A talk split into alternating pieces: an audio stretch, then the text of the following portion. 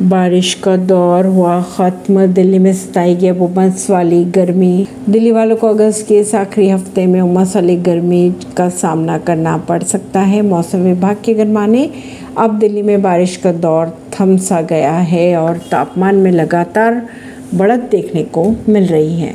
मौसम का पूर्वानुमान एजेंसी स्काईमेट के अनुसार जुलाई के महीने में रिकॉर्ड तोड़ बारिश हुई थी। वहीं अगस्त के महीने में बहुत कम बारिश दर्ज की गई। बात करें अगस्त के आखिरी हफ़्ते के तापमान की तो उनचालीस डिग्री तक दर्ज किया गया।